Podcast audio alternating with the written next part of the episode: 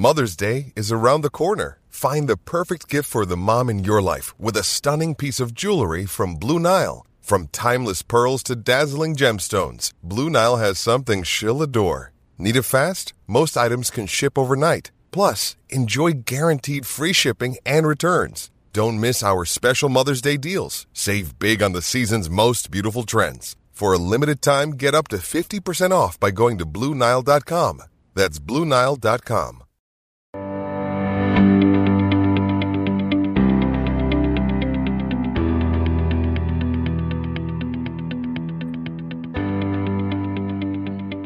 Hello, everyone, and welcome to the latest episode of Fish Bites, the Miami Herald's Miami Marlins podcast. I'm Jordan McPherson. First and foremost, an early happy Thanksgiving to all of our listeners out there. The holiday season's here, and so is the time in baseball offseason where activity starts to begin. We're going to dive into a lot of that in today's episode. But before we get to the news and moves from the past week, I'd be remiss if I didn't start by giving a big congratulations to Sandy Alcantara for winning the National League Cy Young Award. He was a unanimous selection, the first Marlin to win it, and just the third Dominican to win the award, along with Pedro Martinez and Bartolo Colon. And he was the obvious choice in the National League. I mean, I understand and respect what Max Fried and Julio Urias did, the other two finalists, but Sandy had just a dominant season out there between the innings pitched and keeping the ERA as low as he did on top of the workload, just melding that workhorse, old school workhorse mentality with the new school pitch mix and pitchability that he was able to do this season, and knowing that there's more to come. It was well deserved honor, and it was good to see that all 30 voters agreed on that. And now that we've got that out of the way, to the business at hand. Marlins made a bunch of moves over the past week, week and a half, some of which were routine and formalities some were expected, some were a bit surprising.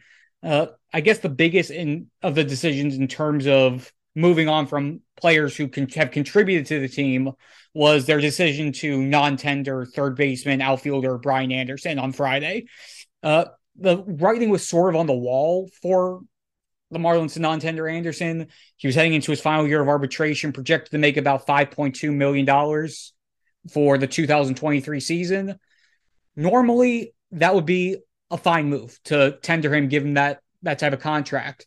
But with the way things shook out the last two seasons, with his season just being chopped up by injuries, both in 2021 and 2022, and with the way the roster is currently constructed, it's hard to it was hard to see what role he would have had if he had a defined role going into next season.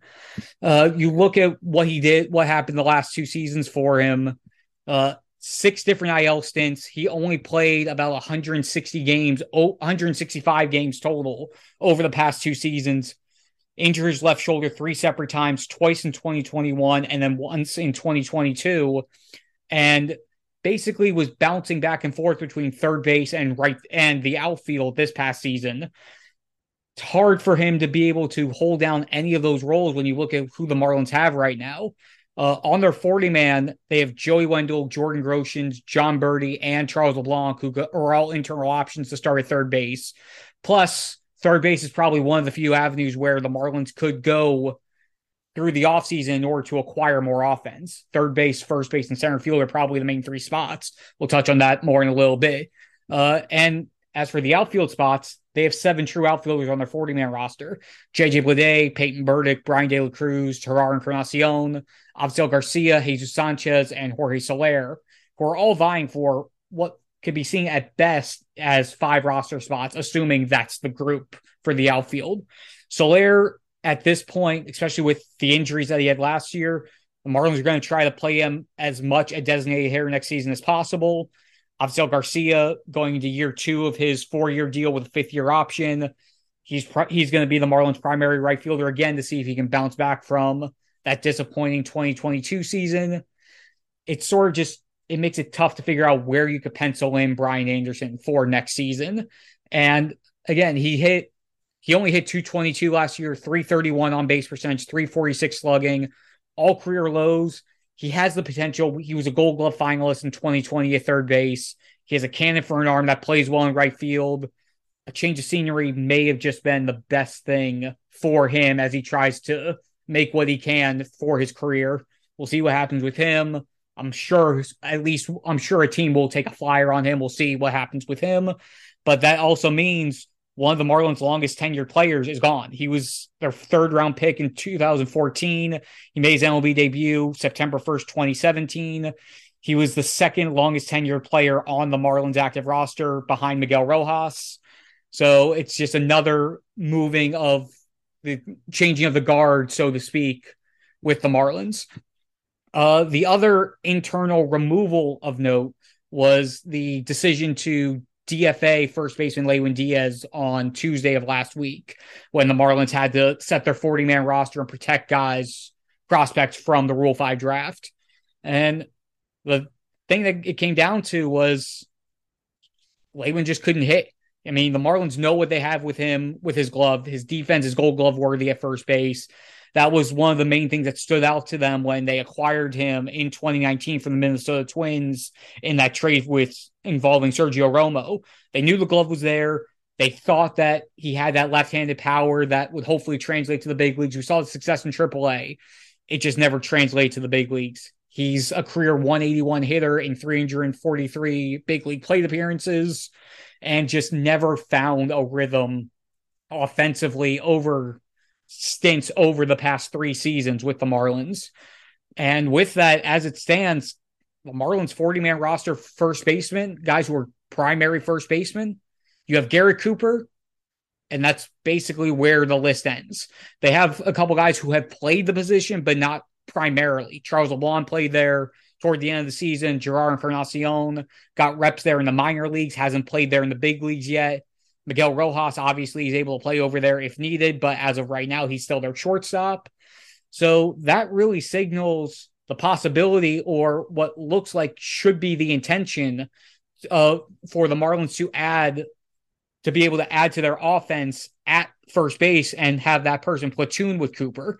And if they're going to platoon a left-handed bat would make sense on the market. Josh Bell is a clear option there. He's lefty hitting first baseman, one of the top guys at the position on the market. An intriguing option if Miami has the money to spend and somehow was able to find a way to make the deal work. Cody Bellinger's out there. He was non tendered by the Dodgers on Friday. He's a lefty hitter. He plays first base and center field, both of which are positions needed by the Marlins. We've discussed how center field has been and as the roster current the 40 man roster currently stands will continue to be a problem unless they address it this offseason. Bellinger would fit two birds with one stone. He was non-tender because he was projected to make about $18 million this season if he went to arbitration. Reminder, his agent is Scott Boras, so we'll see how that plays out. And with his age at this point, a one year prove it deal would make sense for Bellinger. It would make sense on that front to show what he can do and then re enter the market next season trying to go for a bigger deal, similar to what Carlos Correa did last year with the Twins. I'm not holding my breath that something like that would happen, but the option is out there if Miami did decide to make a big splash this offseason. Uh, now that we've talked about got players who have departed the organization, or at the very minimum, departed the 40 man roster. Lewin Diaz is still in DFA limbo as of the time of this recording. We'll see what happens with him. Uh, the Marlins did have did acquire a couple a couple players on Tuesday when they made a trade with the Tampa Bay Rays. They sent over minor league right-handed pitchers Santiago Suarez and Marcus Johnson for right-handed relief pitchers JT Char- Chargois and infielder prospect Xavier Edwards. Uh, with these two, I'm going to talk about Edwards first. He was the Rays' number four overall prospect, according to MLB Pipeline at the time of the trade. He was drafted originally number 38 overall out in the 2018 MLB draft by the Padres out of Coconut Creek, North Broward Prep, local guy. So he has the South Florida ties here. He's a 23 year old switch hitter, has a career 300 batting average in the minor leagues. He spent all of 2022 with the Rays AAA affiliate, the Durham Bulls. And the Rays originally acquired him uh, a couple years back in the Jake Cronenworth Tommy Pham trade with the Padres. Uh, he's not that much of a power hitter. He's more of the contact hitter, as we mentioned with the 300 average. Uh, MLB Pipeline scouting report of Edwards noted his elite bat that allows him. He sprays the ball all over the field. He has good good uh, plate discipline, able to draw walks. Defensively, played second, short, and third in the minors. So you have he has the versatility in the infield. Again, he's most like he's on the 40 man roster. He had to get protected, and he's almost assuredly going to start in AAA, but also gives the Marlins one of those options to, to, be a guy who could quickly come up if in a in a needed situation. As for Chargois, he adds bullpen depth, which is repeat again one of the Marlins' goals, just like it was last offseason. He has a career 3.54 ERA, 155 strikeouts against 57 walks over 155 and two thirds innings. The Marlins are the 15, fifth team that he has been with, following stops with the Twins, the Dodgers, the Mariners, and then the Rays last season, the last couple seasons.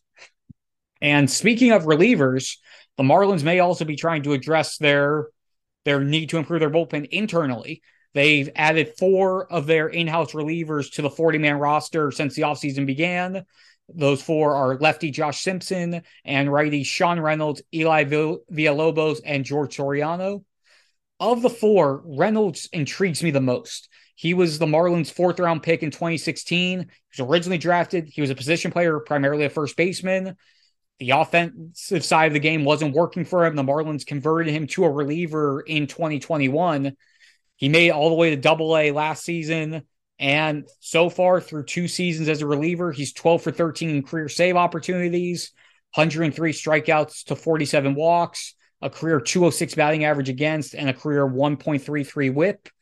Fastball hits 100. It sits more in the mid upper 90s. It's an intriguing option. It's a good story. We'll see what happens with him. As for the other three, all three of these guys were added on Tuesday. Josh Simpson, 32nd round pick in 2019 out of Columbia. He's emerged really as one of the Marlins' top relief pitchers in their system. He's a 25 year old lefty, uh, had a 3 397 ERA with 112 Ks against 34 walks while holding opponents to a 177 batting average last year over 68 innings.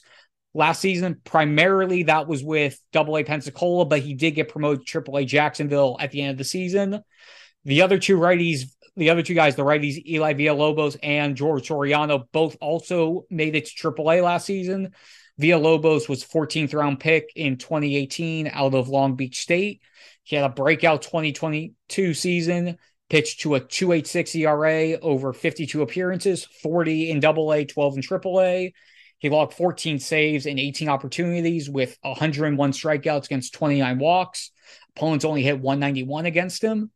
And as for Soriano, he's been in the organization since 2015, was an international free agent signing that year, and he split time between starting and relieving over his five seasons of minor league ball. Career 329 ERA, over 109 games, 56 starts. He became he moved more or less full time to a bullpen role last season. Had a 2.72 ERA in 40 games, including eight saves and 11 opportunities. So they've got some internal guys on top of the guys who are already on the roster. Again, Tanner Scott's most likely going to be back. They already agreed to a contract with Dylan Floro. Uh, you have a few of the other guys, uh, Steven Okert, who's a pre who's a pre arb guy. Those high leverage guys are going to be back. Uh, you can see what let's see what they do with Huascar Brazoban. Most likely could, he could start in AAA depending on whatever move, other moves they made, but he was an intriguing option late in the season when they needed him to come up for because of injuries. And a few other housekeeping notes. Uh, Nick Neidert was DFA'd and then ultimately non-tendered. Jose Devers was designated for assignment, which sort of made sense once they trade for Xavier Edwards. He sort of swapped in for Devers for that immediate minor league call infielder on the 40 man in the minors. And then the Marlins also traded Jeff Brigham and Elieser Hernandez to the Mets for right handed pitcher prospect Franklin Sanchez. Brigham and Elieser were 40 man casualties because of all the moves they made with adding the three, adding the four internal relievers and the trade with the Rays. And wish nothing but the best of both Brigham and Elieser. I know Elieser Hernandez struggled a lot last season, but he we'll see what the Mets are able to do with him. And Brigham, just the story with him was was fun to watch unfold this past season. I mean, he missed basically all of 2020 and then missed all of 2021 with a right bicep nerve injury.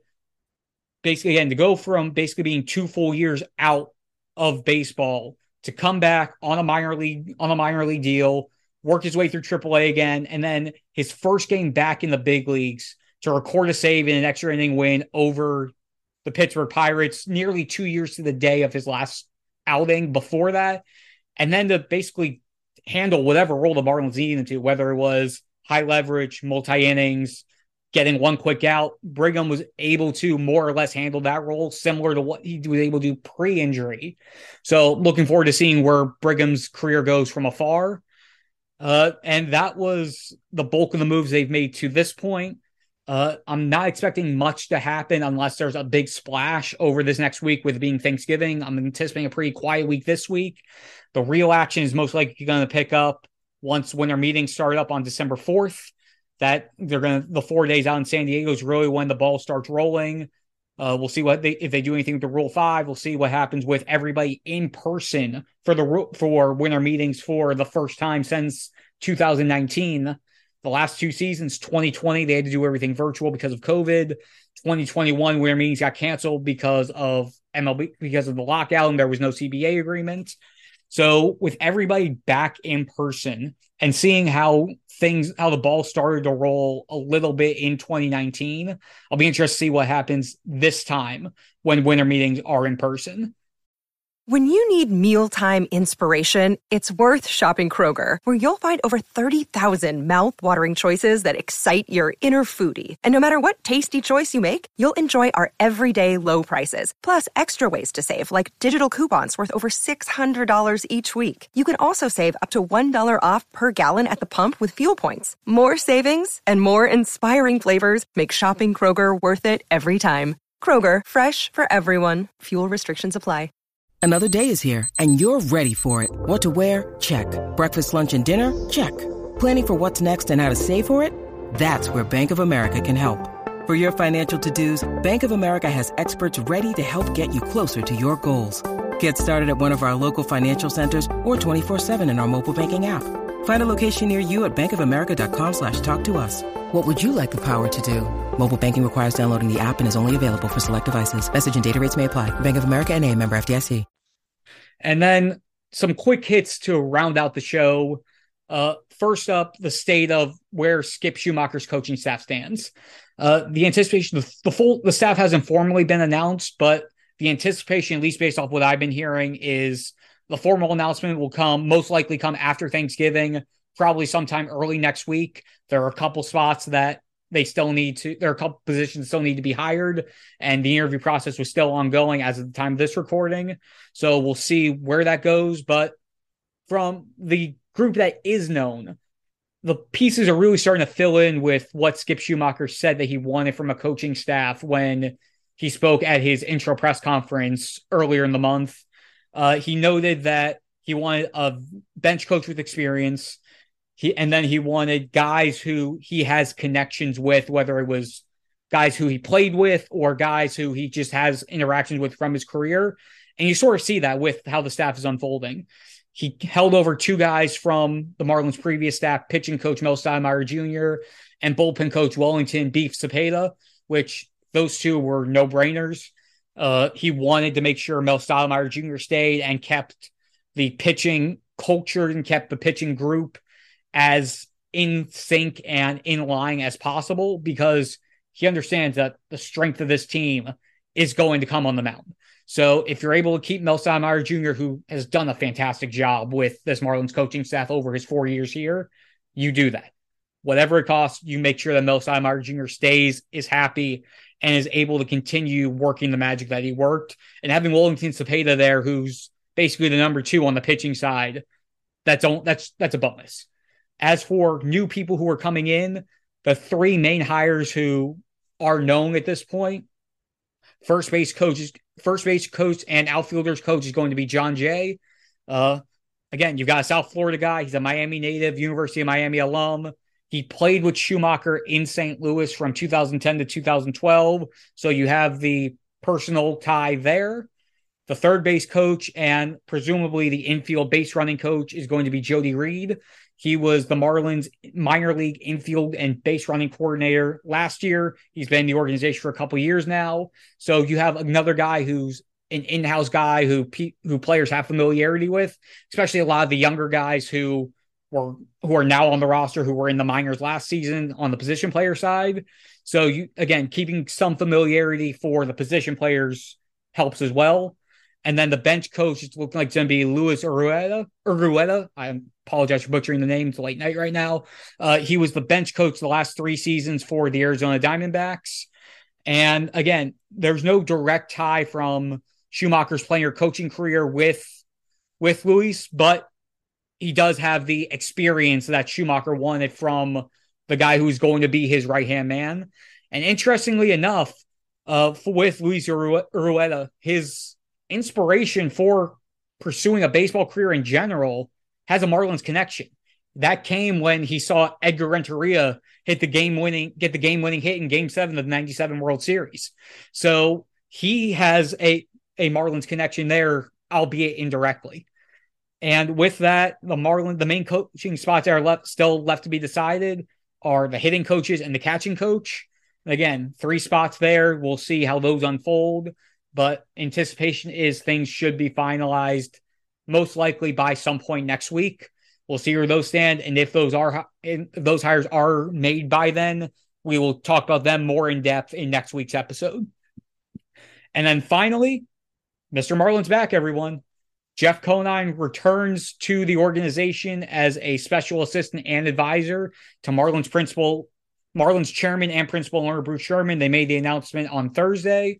Uh, this Conine's second stint with the Marlins in a front office organiz- uh, front office advisory type role. Uh, he spent nine years as a special assistant to former team president David Samson during the Jeffrey Loria tenure. And now that he's back, his role is going to be somewhat similar to what he was doing with when he was here working under working under uh, David Samson.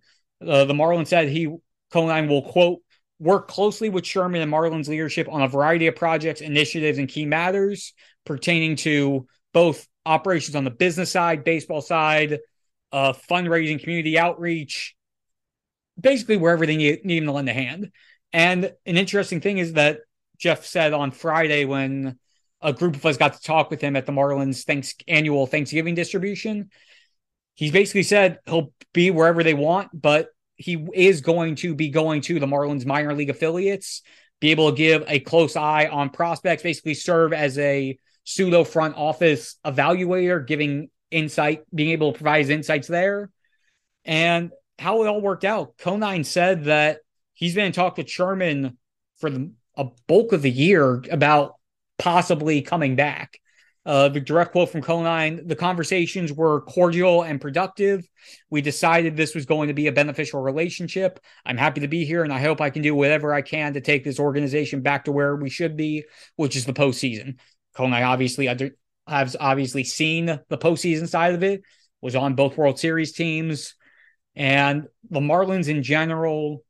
It's good when Mr. Marlin is back in the organization to just again to be another face of the past of the and a person who understands what it takes for this organization to succeed to be able to have his insights and his ability to just even as just providing basic advice to be able to do what he needs to do it's going to be a positive it should be a positive for the organization if he's able to provide that that assistance in the right way uh, and with that, I think that's going to do it for us this week.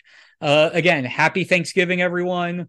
Enjoy the holidays, enjoy the time with your families. We will be back again next week where we will hopefully have some more news to discuss, and then we'll be able to preview the winter meetings, which are taking place that first week in December. Thanks so much, everyone. Have a good one.